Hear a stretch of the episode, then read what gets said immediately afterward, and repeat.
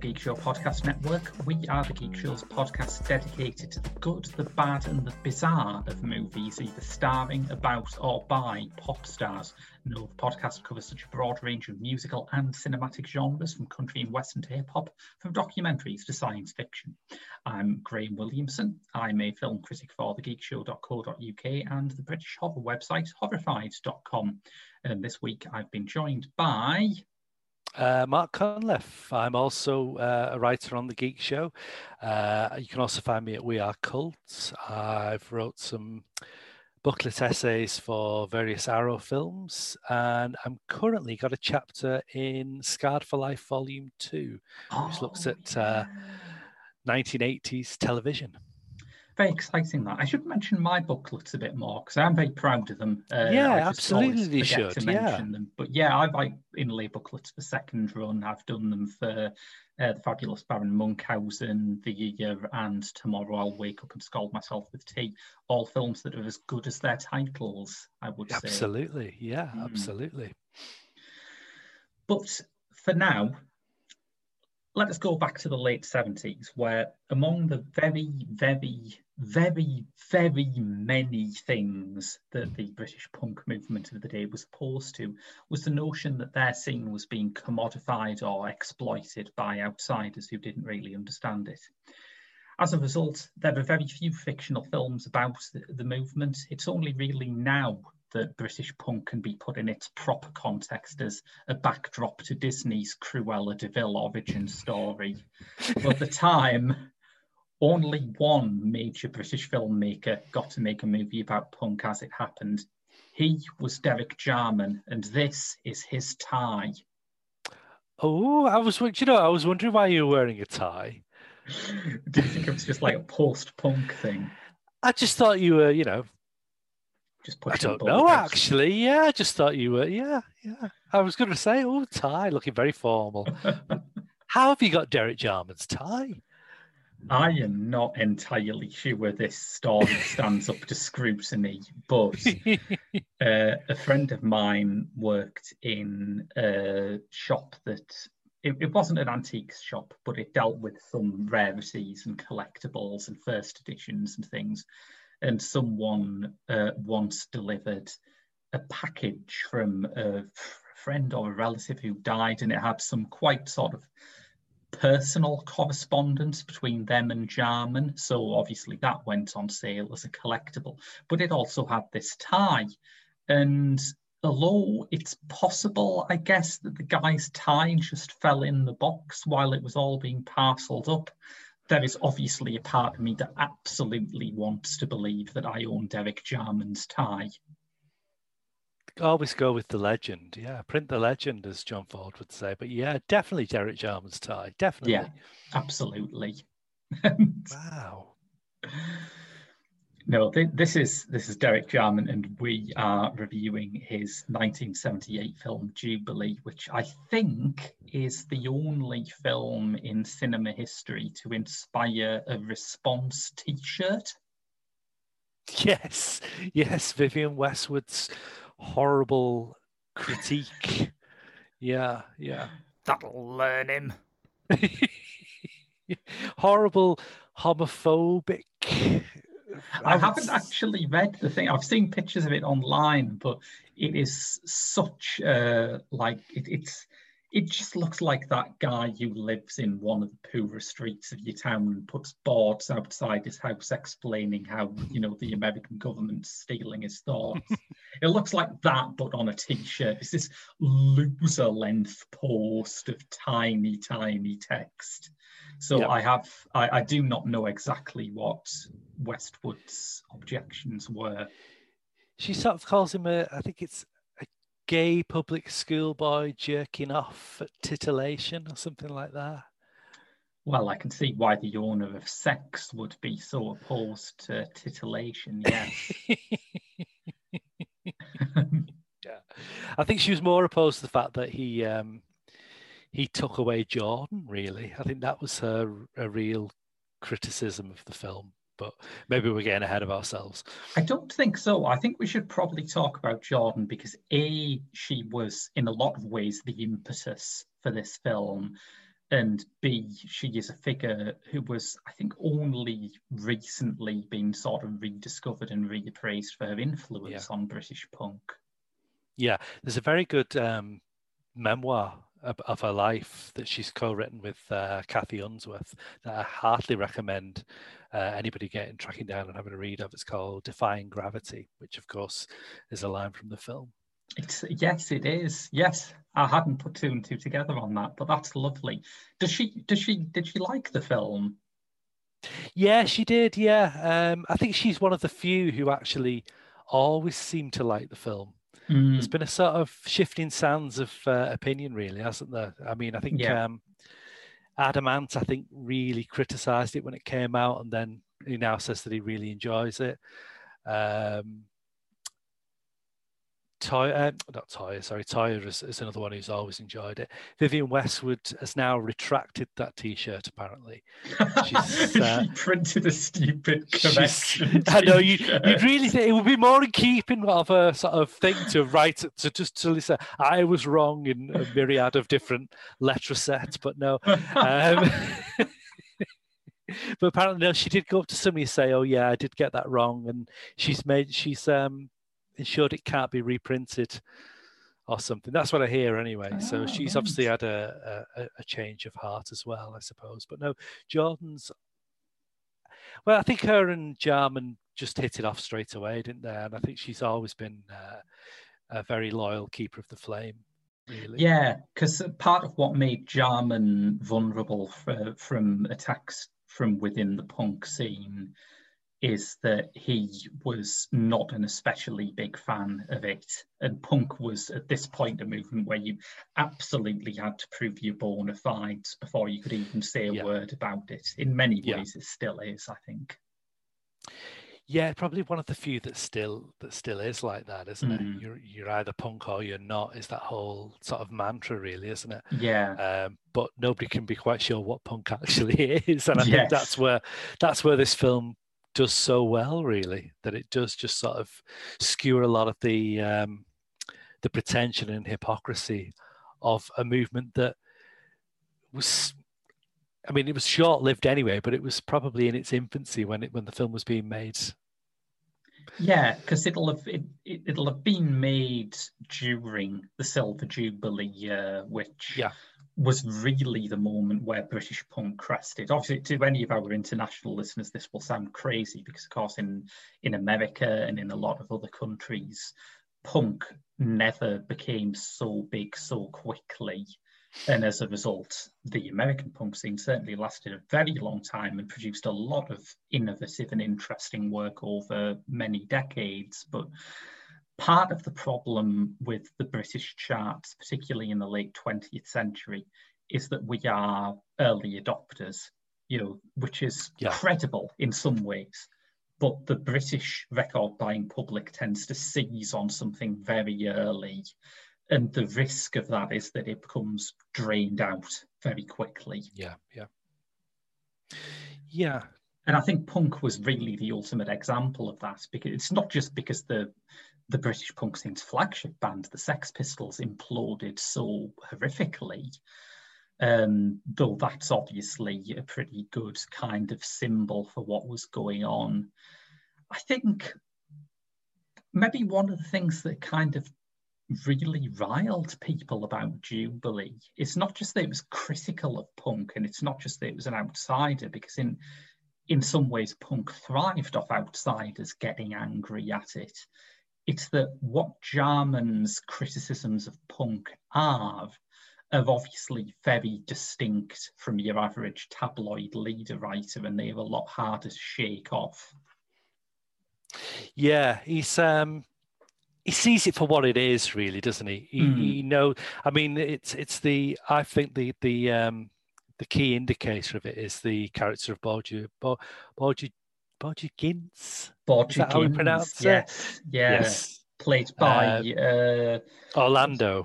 Well, what was his real name? He was uh, uh, Jack Jack Birkett. Jack Birkett, and he was a member of Lindsay Kemp's dance troupe, who, of yes. course, mentored David Bowie early in his career, and they turn up for a scene in this.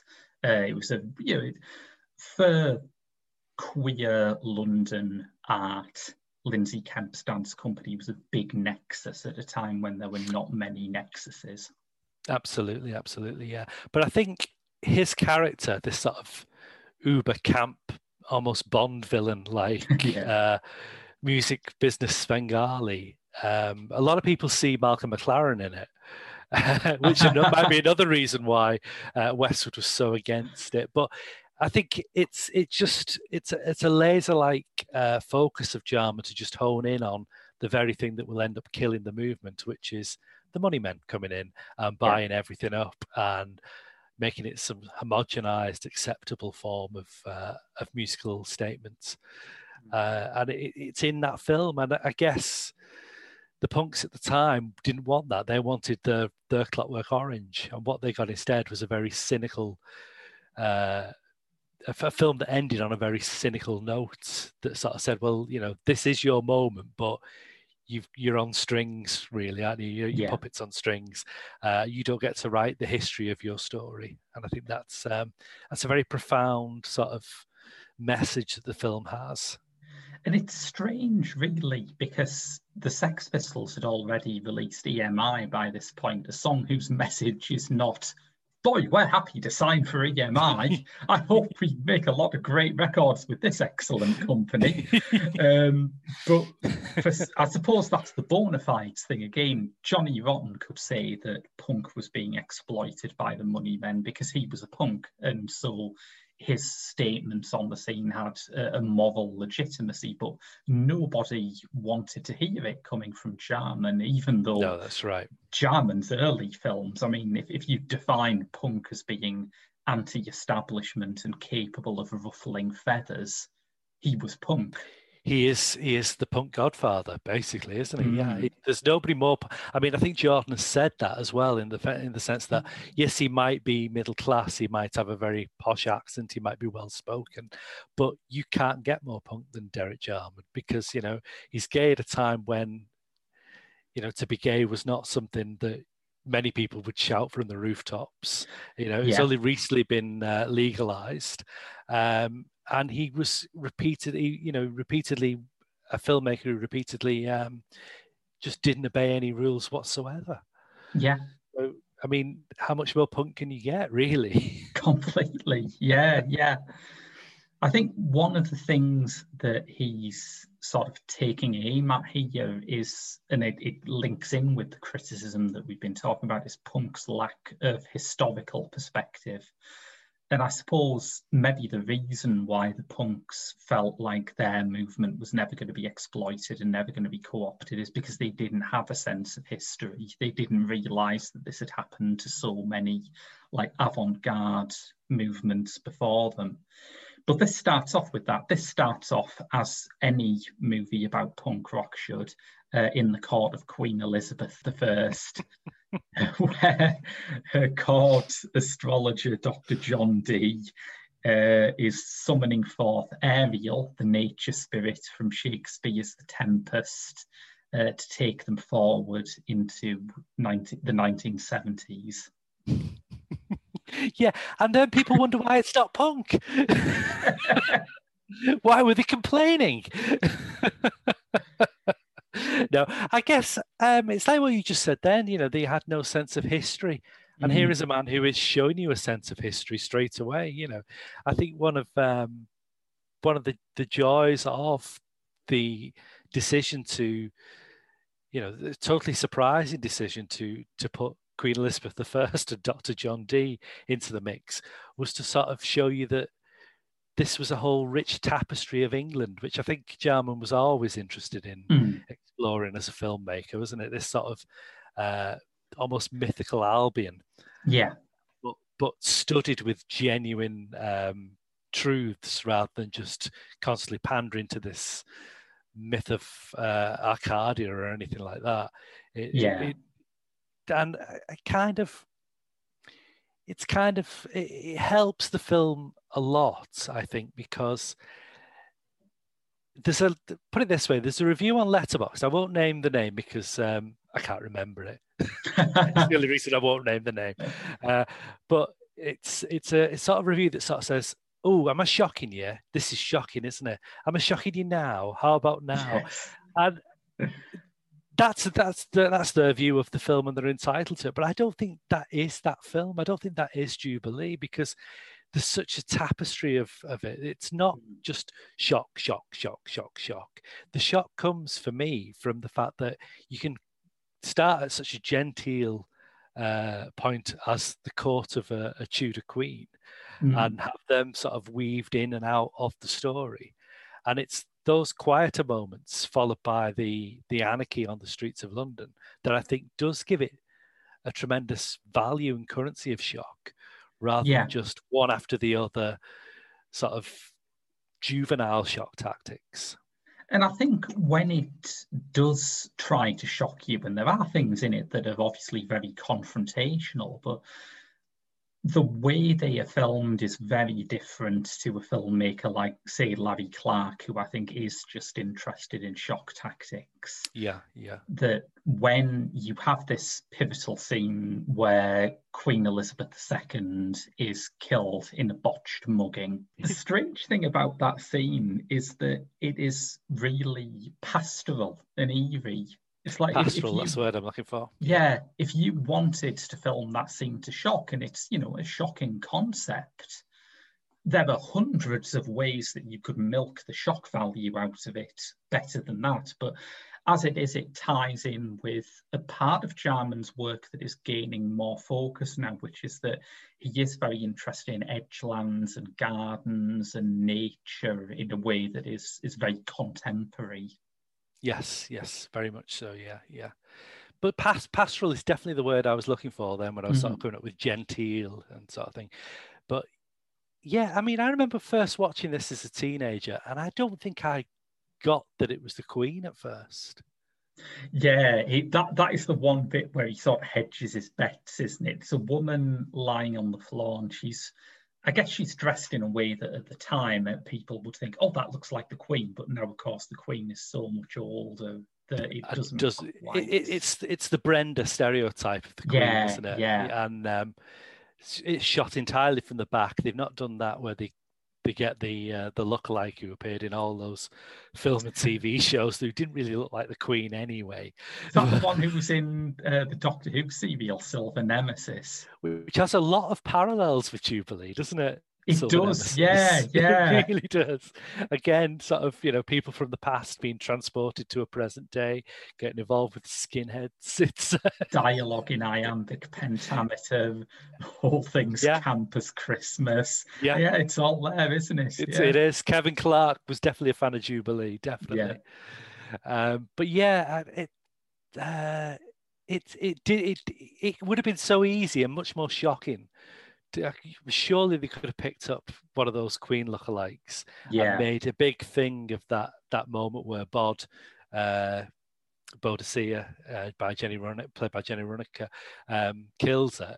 Uh, but it's all shot from a distance. Um, you don't see anything. Uh, you, she's basically after that she's just lying on the floor and a child picks up a, a sort of diamond and looks through it Mm.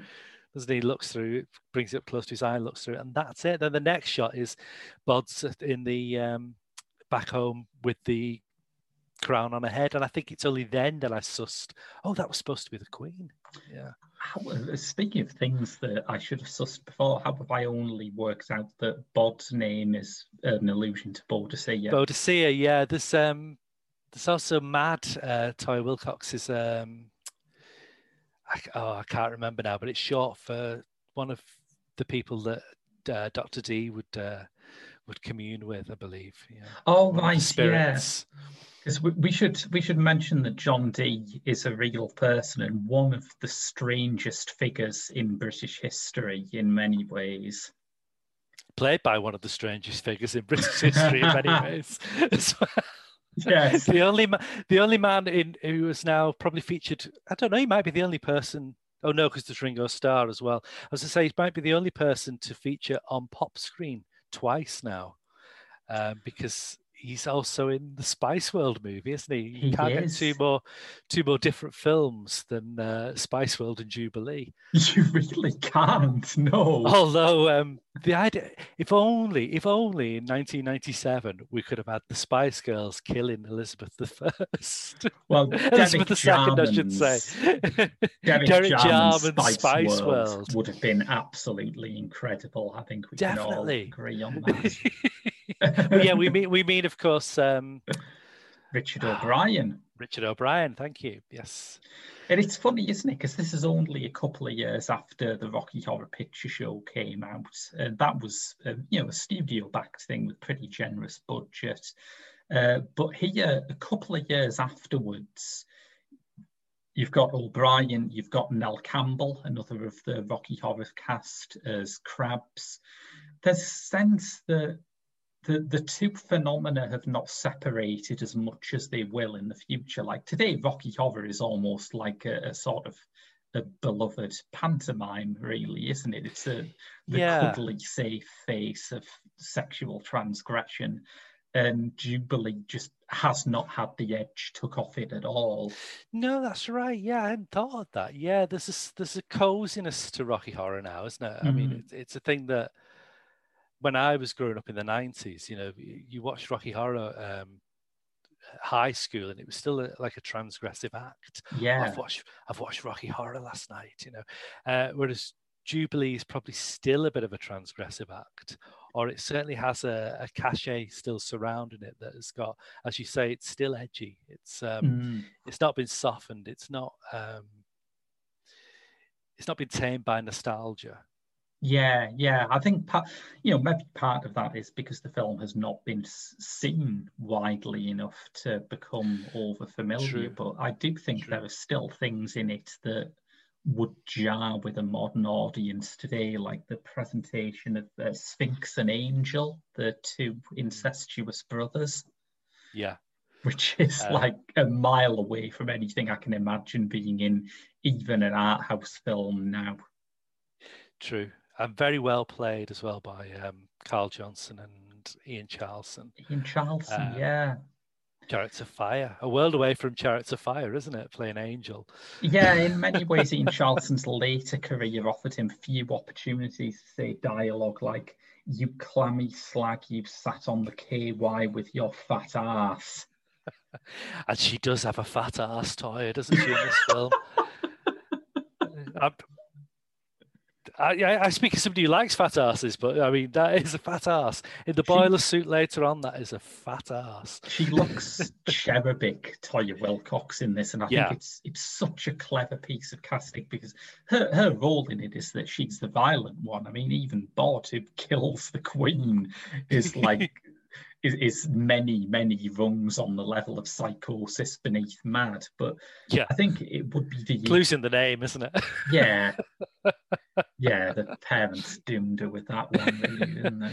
Well, Uh, yeah, weirdly, uh, one one of the things that I find, um, again, I don't why I can't buy people say, oh, it's, it's just a shock value film, is when they eventually do. I mean, we're jumping out of ourselves, but in a in a tit for tat revenge, Mm. once the uh, once Sphinx and Angel and the kid played by Adam Ant are murdered, uh, Mad and ah, Jordan's amyl nitrates go and stalk a special branch police officer and castrate him in the street. mm. And considering Check. Mad has been This is like you saying it's not just shock tactics, right? This is your yeah, argument yeah, for that. yeah. This is it's. I'm getting there. I'm getting there. Trust me. I'm getting there. and um, but the point is, for the whole of the film, Mad's been built up as this complete um, loose cannon with Hmm. no morals whatsoever, finds delight in any form of violence. Yet she breaks down crying after she's uh, murdered Yes. the policeman, and it's a wonderful uh, bit of acting from both women. Really, I think. Hmm. Um, obviously, Toy, it's Toy's big moment because she gets to cry. and She's sort of like and it's the moment that kind of cracks her character open. cracks her yeah. character open exactly and she's slapping away at the the cop as well but i like what jordan does which is she just sort of stands back lets and just sort of looks utterly spent by the mm. whole thing, and then sort of retreats away from it to just go and sort of have a moment by herself.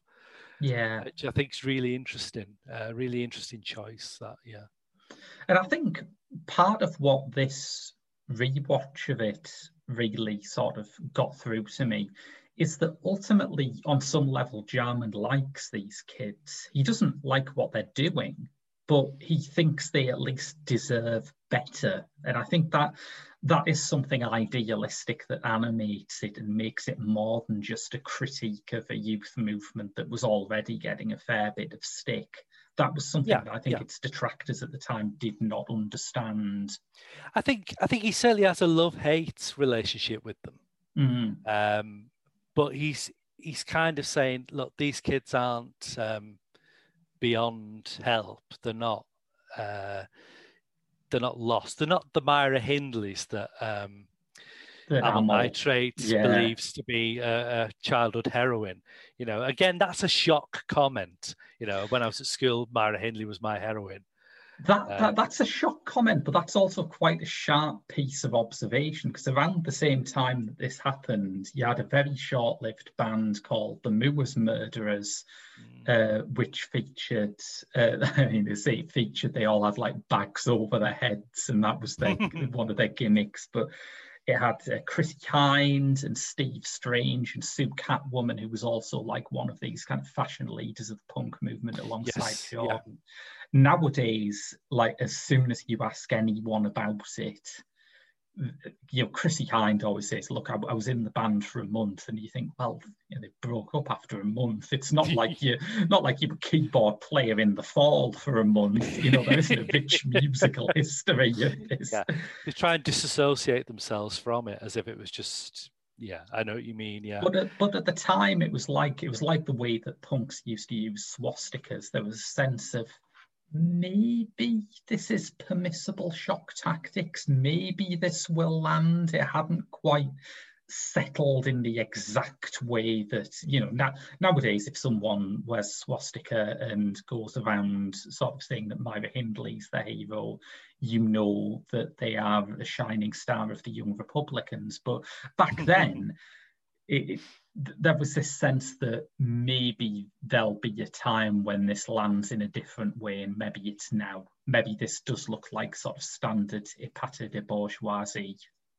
Yeah, yeah, I think so. Yeah, um, and I think what Jarman very cleverly does with the history aspect of again, it's that that whole um, putting a historical perspective on something that is still just kicking and screaming being born really isn't it yeah. even though it only had a short a short life really before it became something else um, that he sort of suggests that history has always been bloody wretched mm. violent um, so there's nothing that these kids are doing that is any different from other chapters in history and again it goes back to Amyl Nitrate's history books isn't it where she mentions you know she talks about hitler and says well what's what's any different to Hitler than what Napoleon did or what Hannibal yeah. did.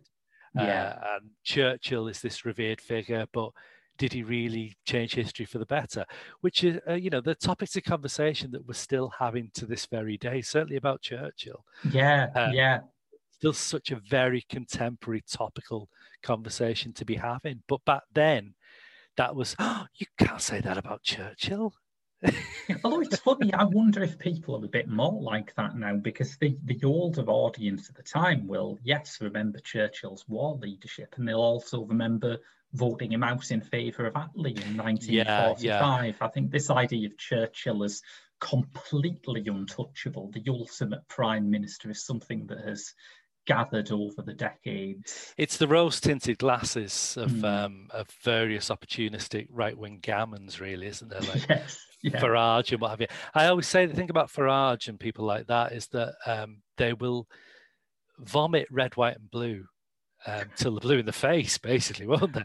Um, yeah. And praise uh, the, the World War II veterans, whatever. But in a way, they rely on that generation dying out because it's that generation that can still say, actually, that's not what we're what we were about. That's not how yeah. we we thought, you know, we were fighting people like you, not built the welfare state as soon as we got home. Yeah, exactly. exactly.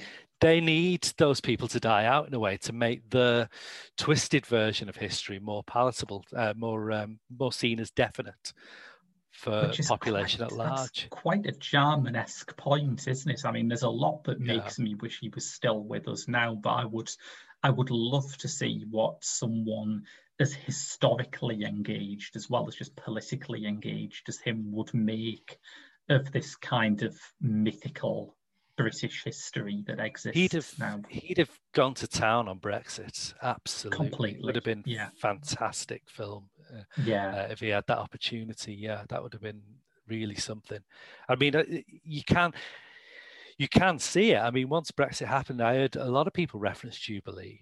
Um, really? As this, yeah, yeah, yeah. this idea of harking back to a time or celebrating a time of um, of, uh, of proper Rule Britannia tradition, uh, while we're in the middle of what looks very much like a dystopia. You know, I mean, yeah, the way that they shoot in uh, in East London, you know, they find these derelict, still blitz ravaged neighborhoods, don't they? Yes. You know, yeah. I mean, now it looks like a now it looks like um, set design from the Children of Men. Yeah, but absolutely. then that's that's what people were living in back then, wasn't it? You know, mm. they hmm. they would walk past uh, rubbled rubbles, heaps of rubble that used to be a house, uh, hoardings and stuff like that. But it's it's dystopia, really, isn't it? And uh, yeah, when um, when we, we, were talking about hard Brexit last year, people going, "Oh, it's going to be like Jubilee, then, isn't it?" You know, everybody be sort of like yeah. on the rampage and living in uh, absolute carnage and destruction, but there'll be people trying to wave the flag about it at the same time.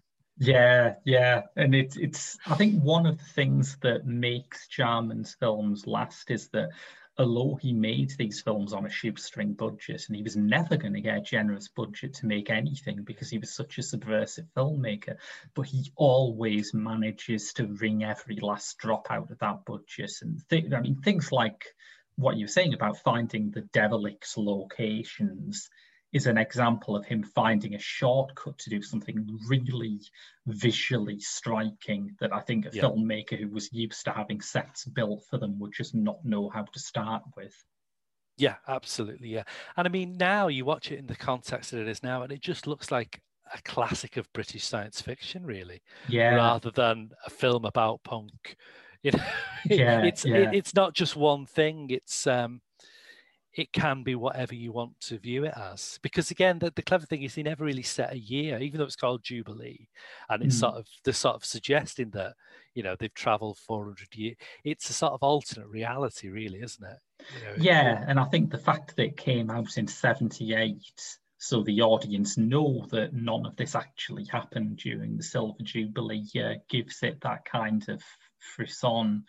And also the fact that I mean, you mentioned A Clockwork Orange earlier. Clockwork Orange is one of the films that punks in Britain really drew from and yeah. really based parts of their look and iconography from. So I think part of what Jarman's reacting to is a, a kind of a feedback loop. He's been given this very visually oriented, very design oriented movement that is in many ways rooted in cinema and he knows how to make that work again as cinema. I'm sure for all he had his quibbles with punk, he was the the kind of guy who would look at a Jamie Reid poster and think, yeah, that's terrific. That's exactly what it needs to be.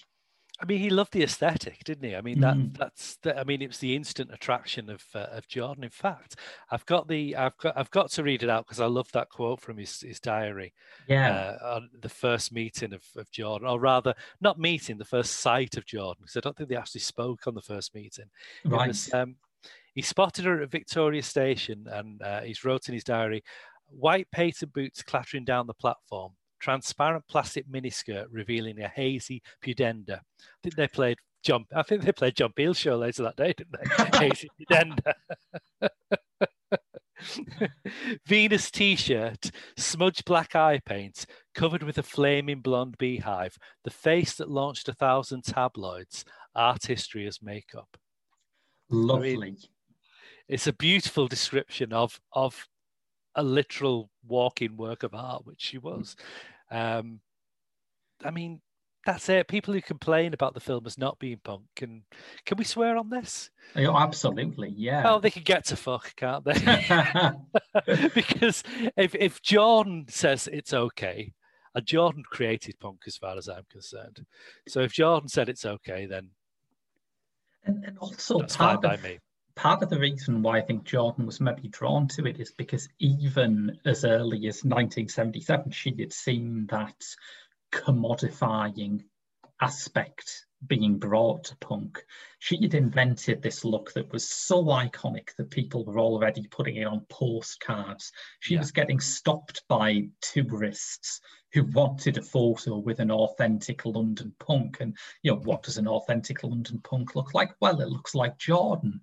You know, she was seeing how this movement was already being reduced to the base saleable element. So, of course, she reacted enthusiastically when someone came to her with a script that is about that. And it's also, I think we have to stress this because maybe we haven't enough yet. It's also really fucking funny. It's a very funny script. Yeah, it's Yeah. a very funny script. Um, I always find, I mean, the the Super Eight film that's in the middle. Well, Mm. not the middle. It's quite early on, isn't it?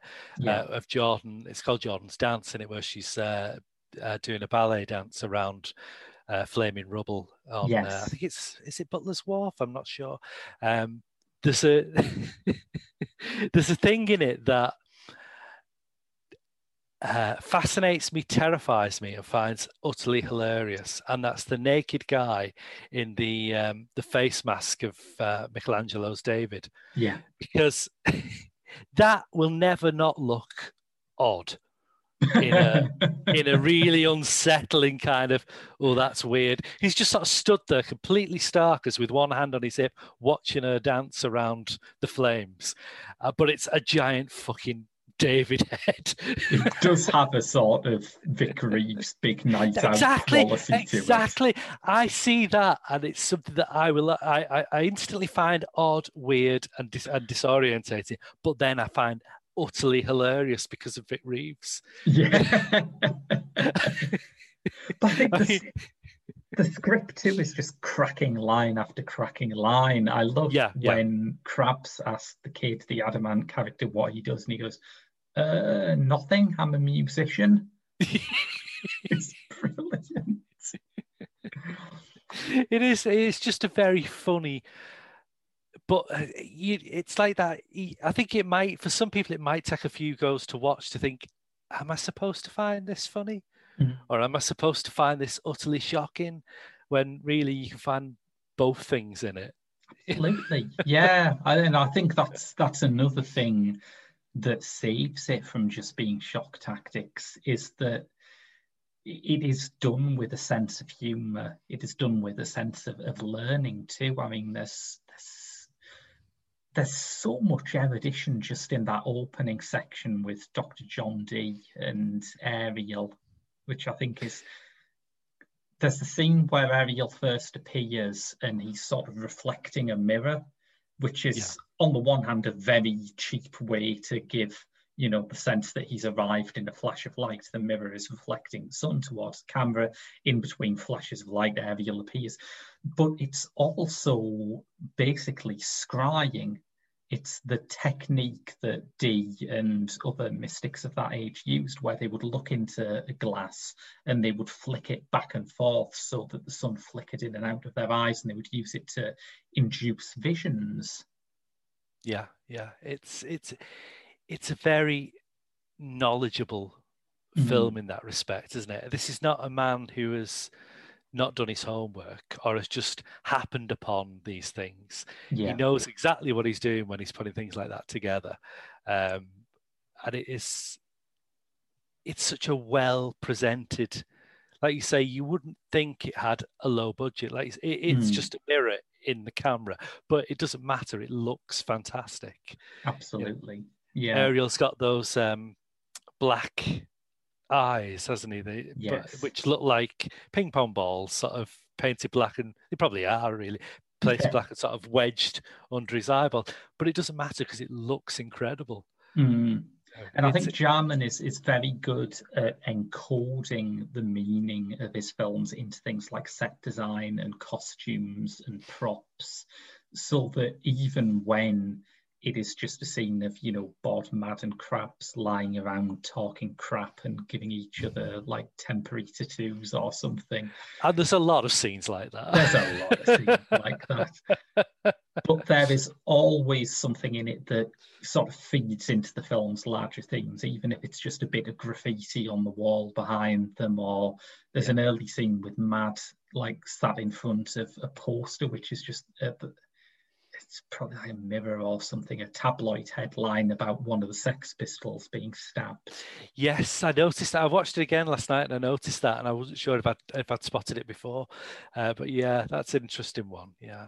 Um, and there's also uh, Angela Sphinx are reading a newspaper and it's something like victim of the pickets or something, as if there's sort of gun toting trade unionists out there, which would be an ideal world for me, really.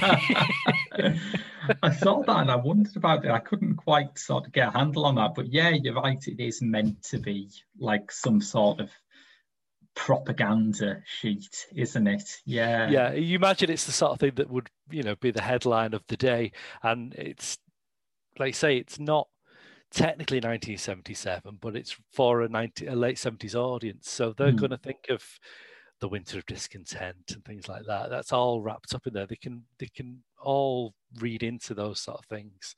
Mm. I said this on Director's Glossary uh, about John Waters' films, and I think it also applies to Derek Jarman's films. That I am bitterly disappointed when an actor in a Derek Jarman film turns out to be just an actor uh, rather than in the case of Hermine Demoriane, who plays Chaos, a former reporter for the International Times who briefly worked as a tightrope walker. Yeah, yeah. but there are some great sort of characters that are just seemingly plucked out of thin air or out of this weird um, climate that that mm. Jarman sort of uh, assembled around him, really. I love yeah, the ex-soldier with his garden gnomes. I think he's Max, my favourite cameo. Yeah, yeah, Max is brilliant, and it's called. It's it's in a way it's a callback to the same sort of character that the actor played in Sebastian as well. Because I'm, I'm sure he's called Max in Sebastian, ah. and he's that kind of. He's the one with the uh, the syphilitic nose in Sebastian, and um, it is that kind of battle hardened squaddy, but yeah. then suddenly this this huge soft side that he's just giving it all up and he's he's there with his garden gnomes and his flowers and bingo on a night. but there's something about the fact that he's scouts as well just sets it off for me. you coming down yeah. the bingo tonight, lads? you can you can weirdly believe him uh, as Scouse, can't you? There's something especially Scouse about this former soldier yeah. tending to his garden gnome collection. Well, he reminds me a bit of uh, uh, it's the Scouse thing, not the character, just the Scouse thing of um, the guy in Ideal that Alfie Joey played, who's the Scouse, who's obsessed with his allotment, isn't he? it's that guy, isn't it? Gotta go get some chat.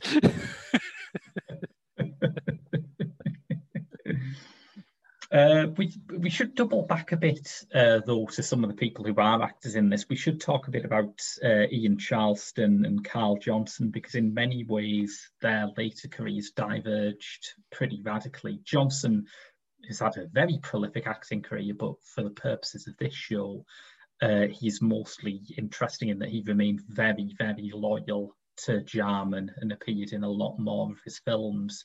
Whereas Charleson, I think, had to like decry this or something, didn't he? I imagine he did, yeah, to sort of the way his career was going. Mm. Um, I imagine there is a bit of that. Yeah, well, I did that because I needed the money, or I did that because I, I mean, I don't know the full details, but I imagine so. Yeah. Mm. Um, Whereas, as you say, Johnson remained incredibly loyal. Um, got the lead role in uh, Wittgenstein, which I think yeah. is um, a, a, fantastic performance from him. He's one of my favourite uh, actors, really. Karl Johnson is, and he's very good in this. Well, they, they both are. Um, yeah.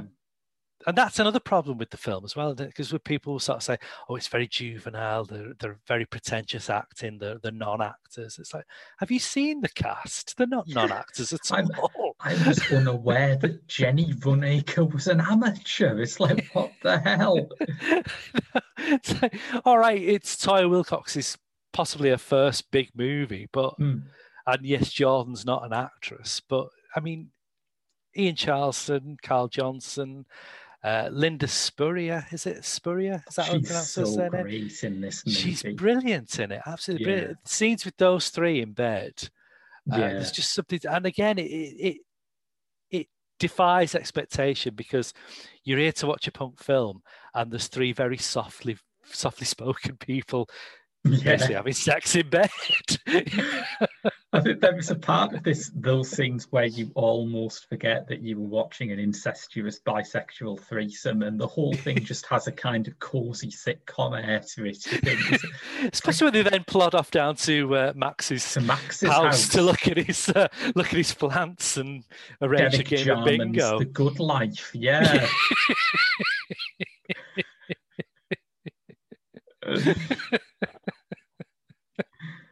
That's good.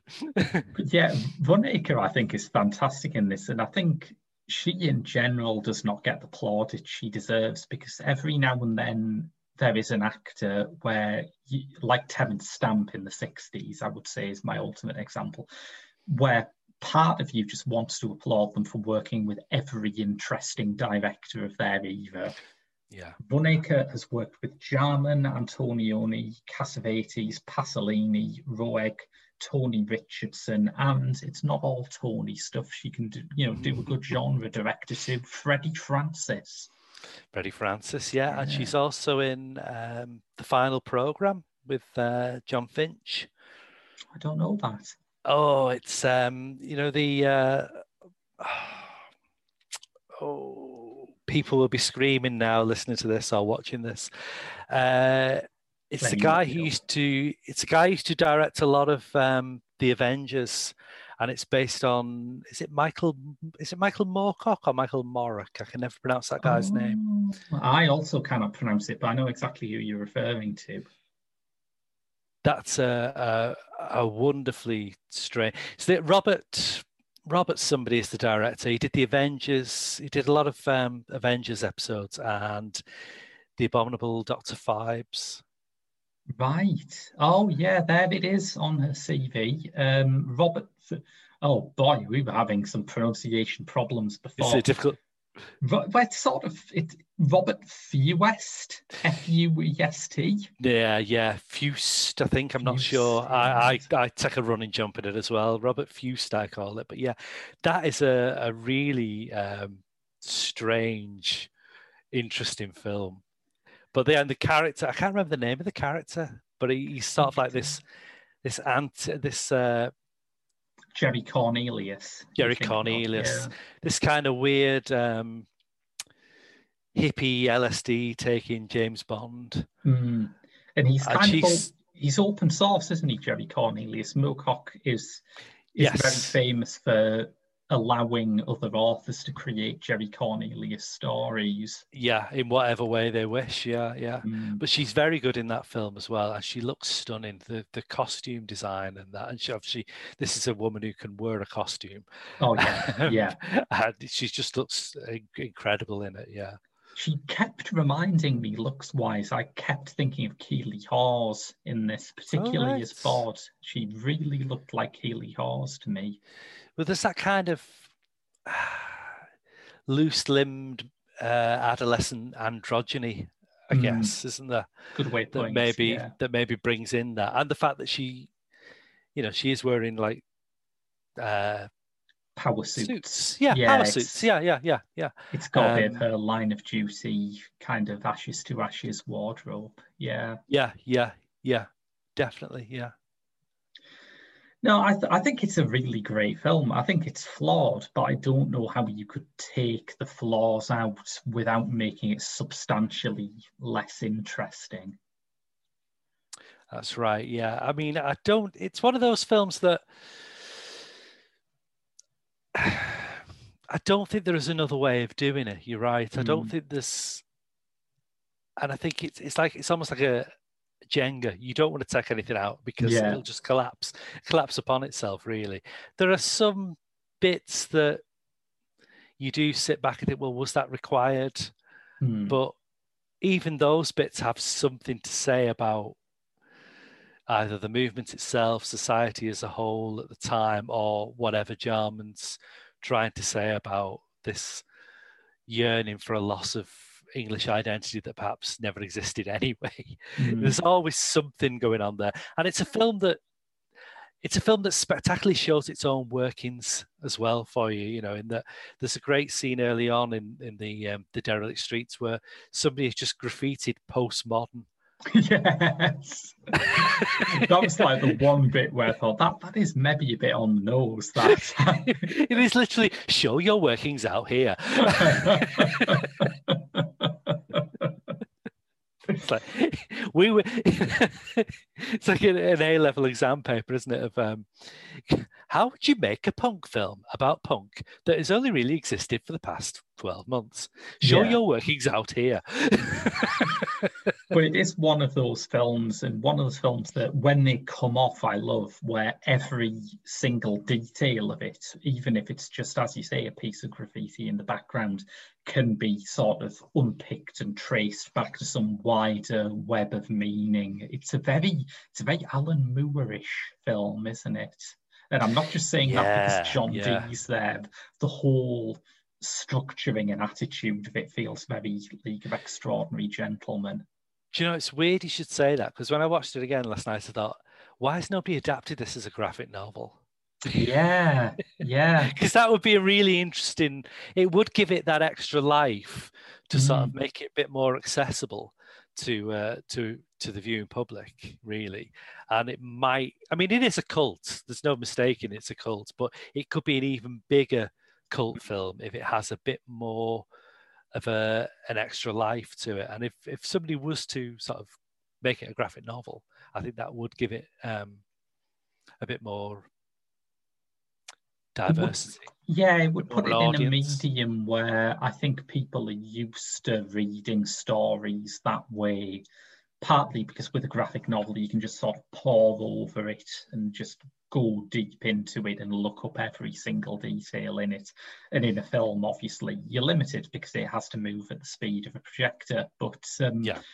I think that there is just something in Jarman's precise aesthetics and the way that he likes to layer meanings into every single aspect of the mise en scène that you're right, it does feel very graphic novel like. It probably influenced some graphic novelists. Um, like I could imagine that you would see a direct line from this to Tank Girl, perhaps. Oh yeah, yeah. I'd be amazed if Moore wasn't a fan. I mean, you can't expect Yeah. him to stay away from a film where Dr. John Dee's a supporting No, character. no, no. that's true. Yeah. But yes, um, no, I think that's covered it. It's a, it's like I say, it's a film I heartily recommend, and even if you find it deeply annoying, um, it, it's a productive and interesting form of annoyance. Yeah, even if you find it deeply annoying, it's part of that's probably done its job then, hasn't it? Because it is Yeah. punk at the end of the day. You know, it wasn't. It's never going to be something that you're going to sit down and find a cozy viewing. Hmm. Um, even if you love it, it it's deliberately um, astringent, Abrasive, yeah. abrasive. Yeah, all those AS words. You know, it's, uh, it's deliberately so. So I mean, I I think it if it's annoying you, it's done its job basically. Um, so yeah. Absolutely. So, on that annoying note, uh, that's been a lot from Pop Screen for another week. Uh, as, as always, if you subscribe to our Patreon at www.patreon.com forward slash The Geek Show, you will get a monthly bonus episode as well as our other movie podcast, Director's Lottery. Or if you want, you can just sort of give us a rating on iTunes, share us around because, you know, the simple things are also a bigger help than you might think. But until then, uh, when we're back next week with something new, I'm Graham. I am the ghost of Derek Jarman's time. no, sorry. I am I am Mark Cunliffe. and we'll see you all next week. Bye.